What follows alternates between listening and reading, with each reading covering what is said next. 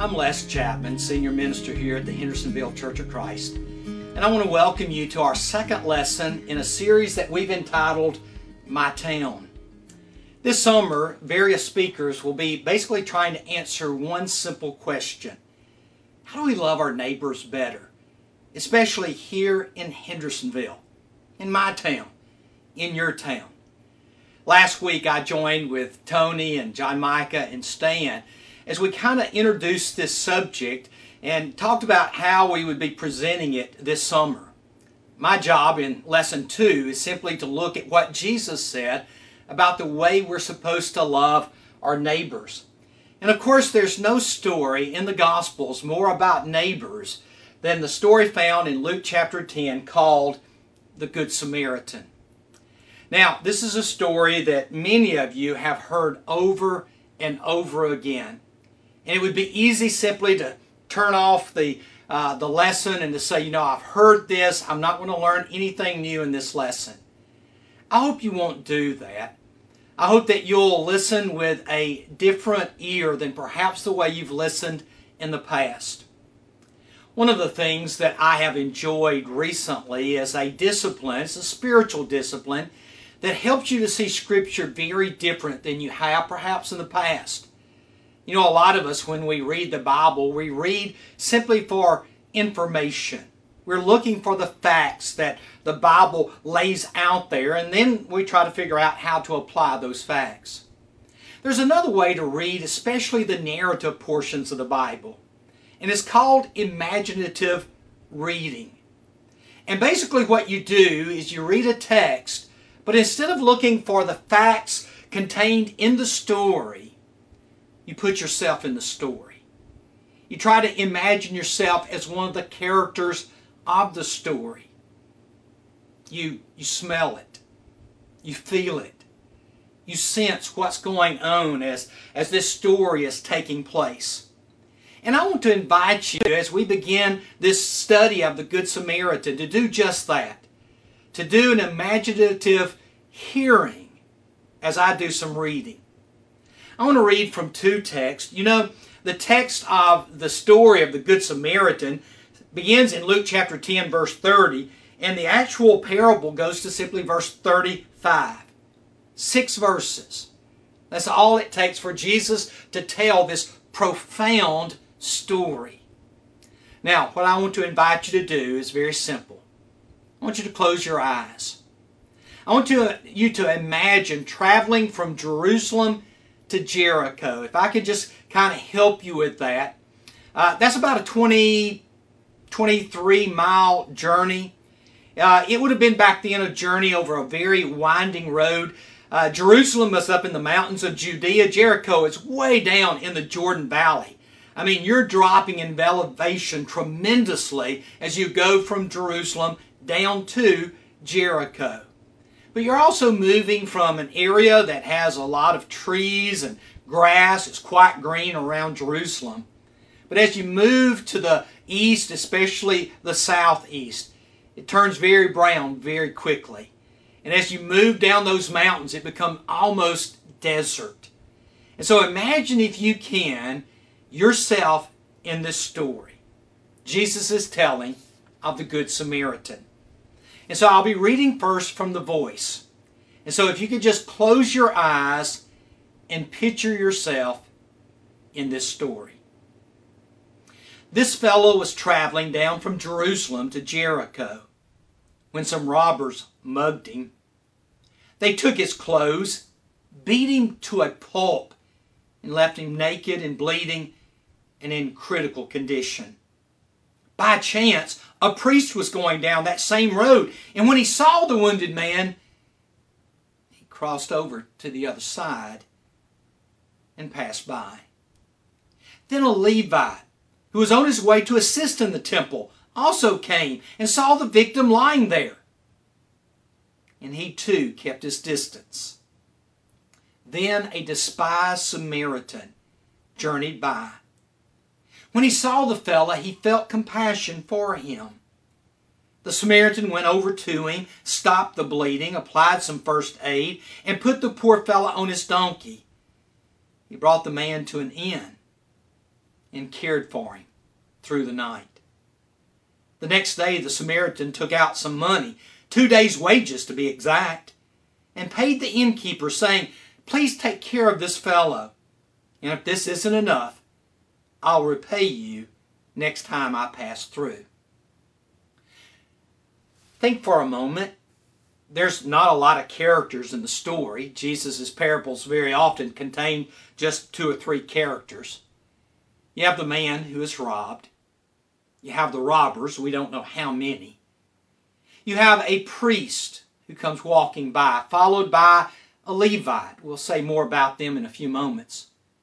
You have a Samaritan, and you have an innkeeper. When you do imaginative reading, you place yourself in one of those characters' role, and you try to imagine what it was like. And of course, if you really want to examine the story, you go back over it again and again, each time placing yourself in a different character's position. I would like to read the text one more time, this time from the Passion Translation. Both the Voice and the Passion Translation are more recent paraphrases that try to catch the story, the ancient story, in more modern language. And so once again, I'd like to ask you simply to close your eyes, put yourself in one of the positions of the characters, and then experience the story. "Listen, and I will tell you. There was once a Jewish man traveling from Jerusalem to Jericho when bandits robbed him along the way. They beat him severely, stripped him naked, and left him half dead. Soon a Jewish priest walking down the same road came upon the wounded man. Seeing him from a distance, the priest crossed to the other side of the road and walked right past him, not turning to help him one bit. Later, a religious man, a Levite, came walking down the same road and likewise crossed to the other side to pass by the wounded man without stopping to help him. Finally, another man, a Samaritan, came upon the bleeding man and was moved with tender compassion for him. He stooped down and gave him first aid, pouring olive oil on his wounds, disinfecting them with wine and bandaging them to stop the bleeding. Lifting him up, he placed him on his own donkey and brought him to an inn. Then he took him from the donkey and carried him to the room for a night.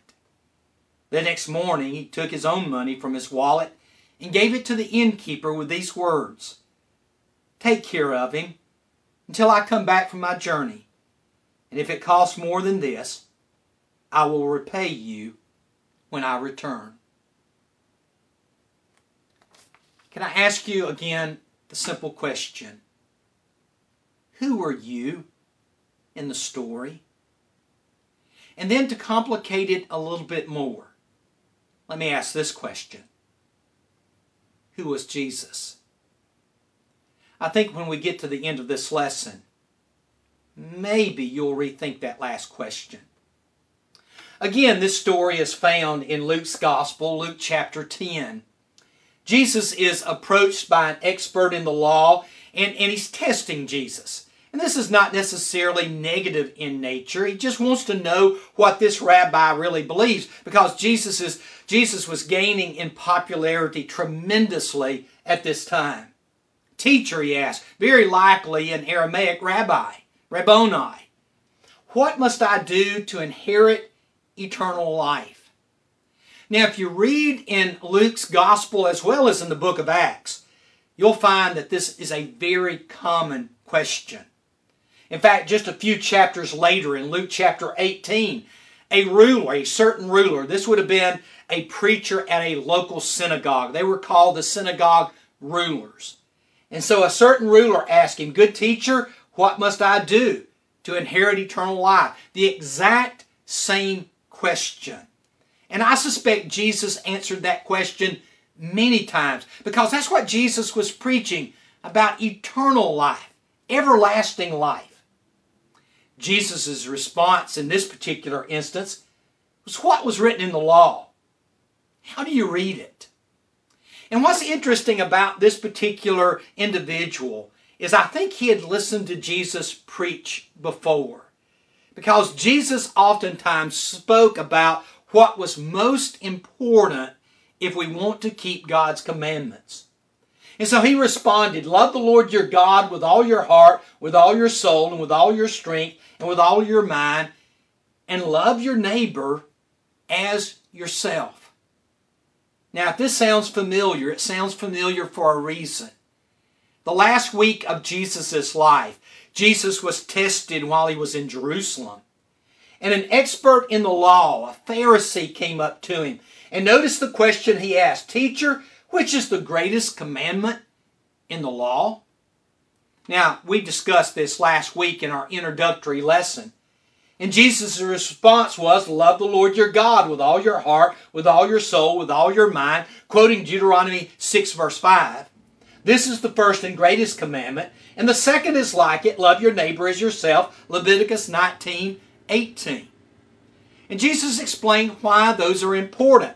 All the law and the prophets hang on these two commandments.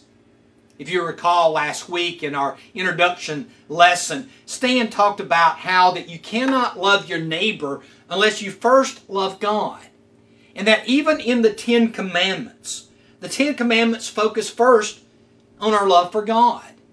You shall have no other gods before me. And you don't make a graven image for yourself. You don't take the Lord's name in vain. And you take one day out of the week to observe a Sabbath so that you can think about God. I mean, the commandments begin with a focus on God. And then they move to others. Honor your mother and your father, your parents. You don't kill. You don't steal. You don't commit adultery. I mean, you don't bear false witness or covet. In other words, if you love God, you love your neighbor, you'll be keeping all the commandments anyway. And so when this man answered that question that way, Jesus' response was, you've answered correctly. Do this and you will live. I can't help but wonder if this expert in the law had heard Jesus preaching. You see, we sometimes may think that Jesus would preach a different sermon every time he preached in synagogues. My guess is he didn't. In fact, I suspect Jesus had a very consistent message. And Peter and Andrew and James and John, Philip and Bartholomew must have heard over and over and over again the importance of loving God and your neighbor. You see, I think it was probably Jesus' preaching that transformed James and John from sons of Baraginus, sons of thunder, when they wanted to call fire down from heaven to destroy a Samaritan village, into the apostle of love. You see, you hear something long enough, it finally sinks in. And I suspect it did in their lives. But notice verse 29 in Luke 10. But he wanted to justify himself, so he asked Jesus, who is my neighbor? Now, of course, Luke already shows us something about this individual. He wanted to justify himself.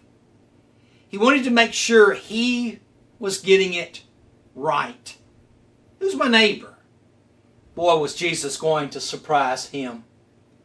In reply, Jesus said a man was going down from Jerusalem to Jericho. Jesus did something immediately that Jesus often did, which was simply to tell a parable.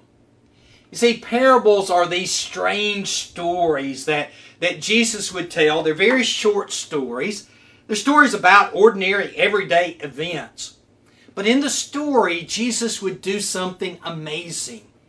He would catch you up into the story, and then at the end, oftentimes there was a twist, a way of making you really examine what you were seeking after all. Jesus often spoke in parables. In fact, the apostles one time after Jesus had spent a whole day speaking to the crowds in parables, asked, Lord, why do you tell so many parables?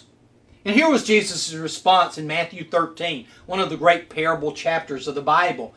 Because the knowledge of the secrets of the kingdom of heaven have been given to you, not to them, Whoever has will be given more, and they will have abundance. Whoever does not have, even what they have will be taken from them. This is why I speak to them in parables. And then he quotes from Isaiah 6. Now, you probably know more about Isaiah 6 than you realize. Isaiah 6 is that incredible call of Isaiah where he sees this vision of God in the temple. And he sees seraphim surrounding God, and they're crying out, "Holy, holy, holy is the Lord God Almighty." One of the angels goes after Isaiah proclaims that he's a sinful man among a sinful people. And this particular angel takes a coal from the altar and puts it to Isaiah's lips and makes atonement for his sins. And then Isaiah is sent to the people. But right off the bat, there's this statement about Israel. Though seeing, they do not see. And though hearing, they do not understand. And that's what Jesus said was going on in his day. The apostles, they were listening.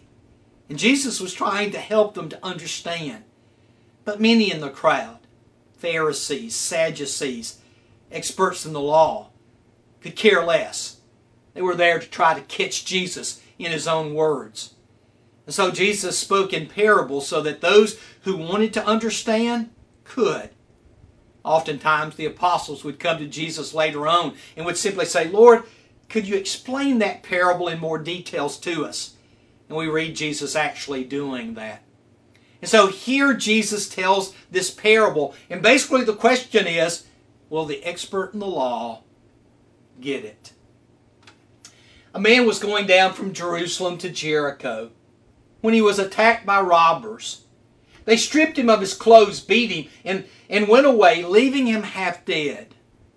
As I mentioned a few moments ago, and here's kind of a picture of the topography of Judea. Jerusalem was way up in the Judean hills, way above sea level. Mediterranean Sea was out to the west. Directly to the east was what was called the Jordan Valley. It's the lowest spot on the earth. It's way below sea level, but because of the mountain range, the waters can't get to it. And of course, at the very bottom of the Jordan Valley is a lake called the Dead Sea. And it is dead. It is so salty, nothing can live in it. About a little over 2 years ago, I got to visit the Dead Sea and literally float in the waters. One of the things they warned us when we went to get into the water is don't get it into your eyes. And there were literally stations all along the banks for you to wash your eyes in case you did.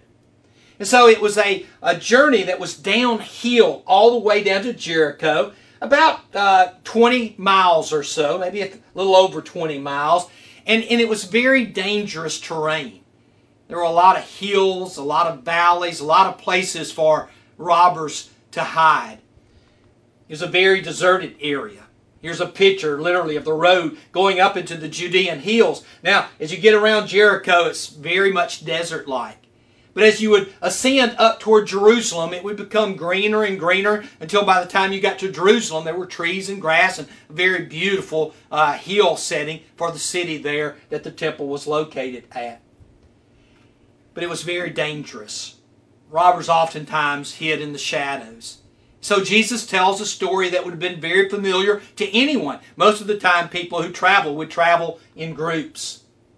Now, the story goes on to tell us that very quickly a priest happened to be going down the same road.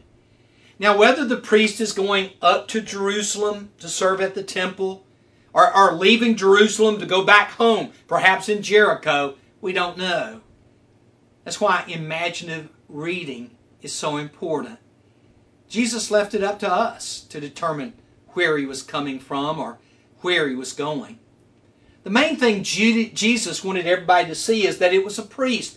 Now, the priests were a special group of people in ancient Israel. They were chosen from the family of Aaron, Moses' brother, who was his spokesman when he went down to Egypt in order to set the Israelites free. God chose Aaron's family to be the priest who would serve at first at the tabernacle and then later at the temple there in Jerusalem.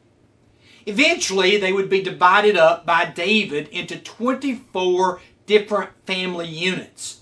And they would serve for a period of time, a couple of weeks, and then they would go back home for the rest of the year.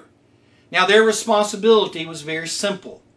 They were to help with sacrifices and taking care of the worship there at the temple.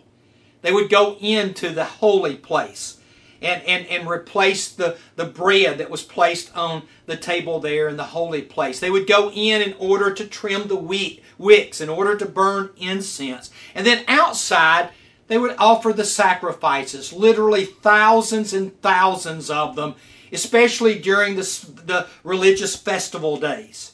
It's estimated that tens of thousands of lambs would be sacrificed during Passover. And it was the priests who would all come together for those special holy days in order to serve there at the temple. These were the people who were supposed to have been the closest to God. But Jesus tells a very different story.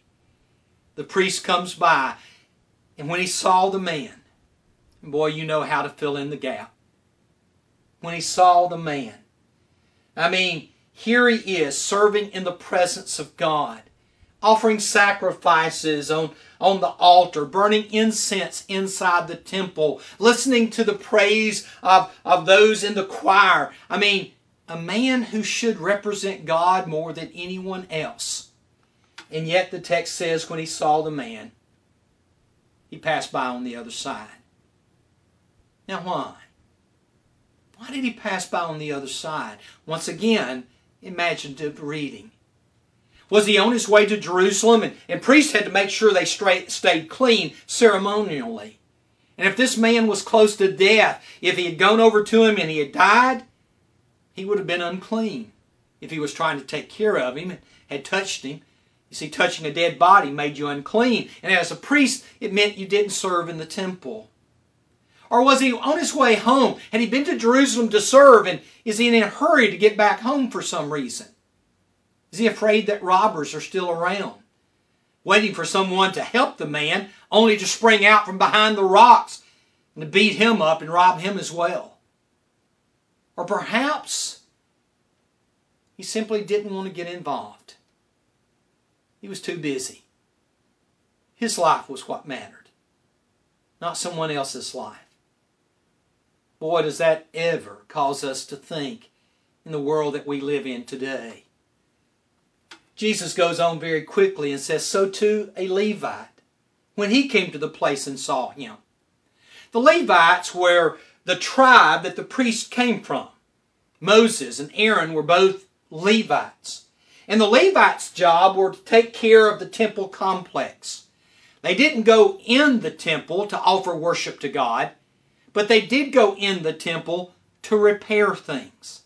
They were the workers. They were the ones who brought the wood in, who helped build the fires, who made sure there were plenty of food in the temple complex for the priest. They were the ones who moved the tabernacle back when the tabernacle existed. That was the responsibility of the Levites. Now the Levites are an interesting group of people. You know, we talk about the 12 tribes of Israel. And as far as land was concerned, there were just 12 tribes.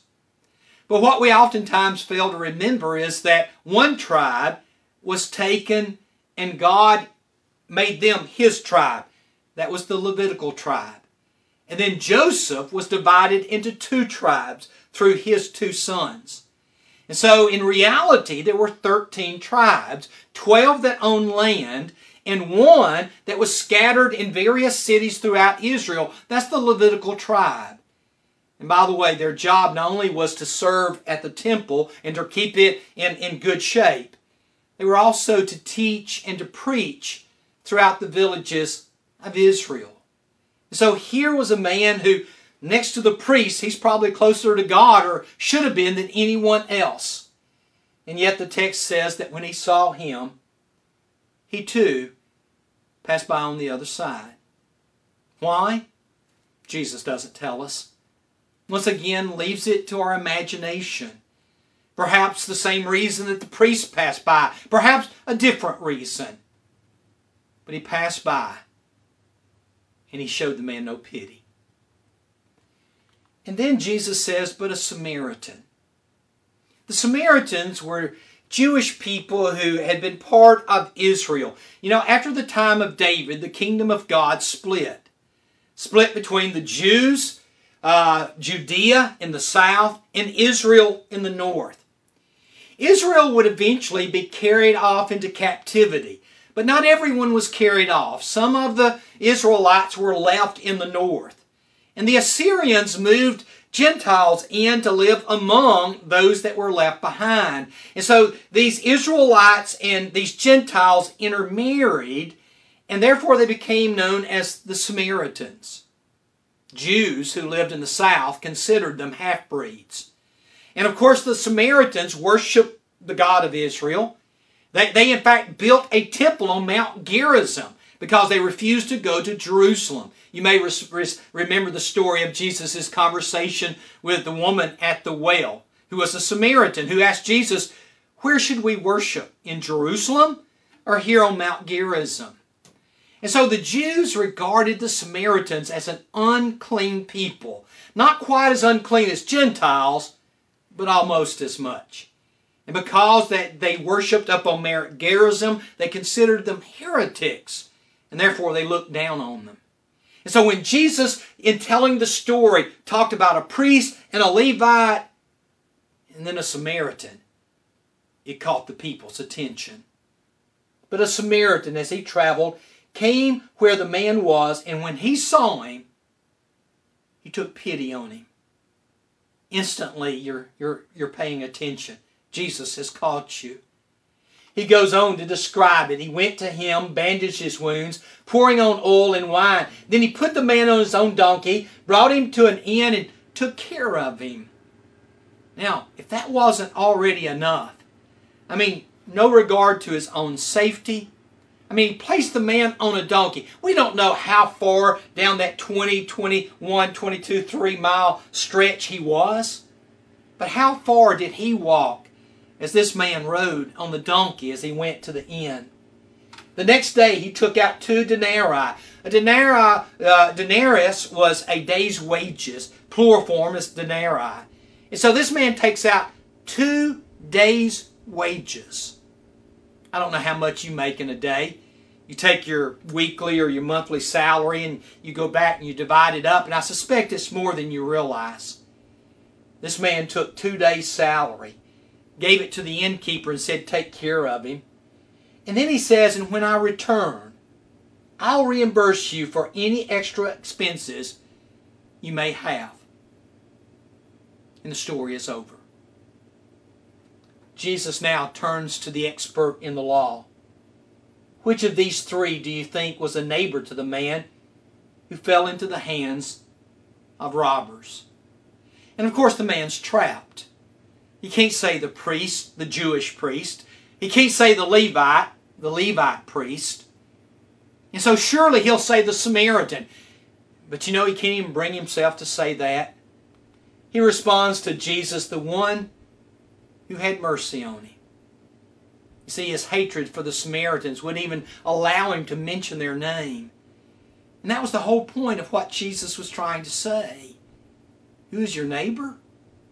Obviously the man who had been beaten up, but also this Samaritan, because this Samaritan was the one who was a neighbor to someone who needed help. And so Jesus simply told him, go and do likewise. Now, I want to ask you a question. Who is the man who fell among the robbers? You see, he's not identified. And I wonder if Jesus didn't identify him for a reason. You have the Samaritan, you have the Levite, you have the priest, you have the innkeeper. They all kind of have an identity. But this man doesn't. He simply is a man who suffers because of evil people. I want to suggest to you that perhaps we need to go back and to listen to something Jesus once said. This is the last week of his life. And it's basically a judgment parable. Jesus then says to those on his left, all the nations have been brought before Jesus. They've been divided, the sheep from the goats. And he says to those on his left, who are evidently the goats, depart from me, you who are cursed, into the eternal fire prepared for the devil and his angels. For I was hungry, and you gave me nothing to eat. I was thirsty, and you gave me nothing to drink. I was a stranger, and you did not invite me in. I needed clothes, and you didn't clothe me. I was sick and in prison, and you did not look after me. Their response was, Lord, when did we ever see you this way? And here's Jesus' reply. Truly I tell you, whatever you did not do for the least of these, you did not do for me. And so if we go back to the question, who was the man who was robbed? Perhaps we need to see him as Jesus.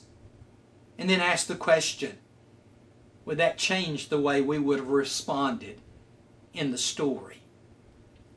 You see, this week, I want to challenge you to do something. As we continue to explore, how can we love my town and your town better? I want to invite you this week to try and see Jesus in others. But not just in others, but especially the ones you simply want to pass by on the other side. Maybe it's somebody at work that you don't like. Maybe it's a neighbor who's been giving you a hard time. Maybe it's someone in your family you've become estranged from. You see, it's time that we begin to see Jesus in the faces of others. And I'm convinced that if we saw others as Jesus, perhaps it would change the way we treat everyone. You know, we're living in a time here in our nation where there's a lot of conflict. And it has to do with the way people treat one another. The way to make Hendersonville a better city is to practice the second command, to love our neighbors as ourselves. Let's pray.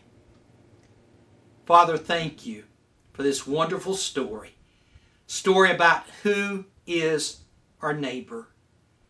Father, may we not just read through it flippantly, but may we pause, imagine, and then more than that, seeing the one hurting on the side of the road, the face of Jesus, and respond the way Jesus would want us to respond. Bless us this week. May we see in the faces of others the face of Jesus, and so serve Him. We pray in His name. Amen. Thank you for joining us, and may God bless you this week.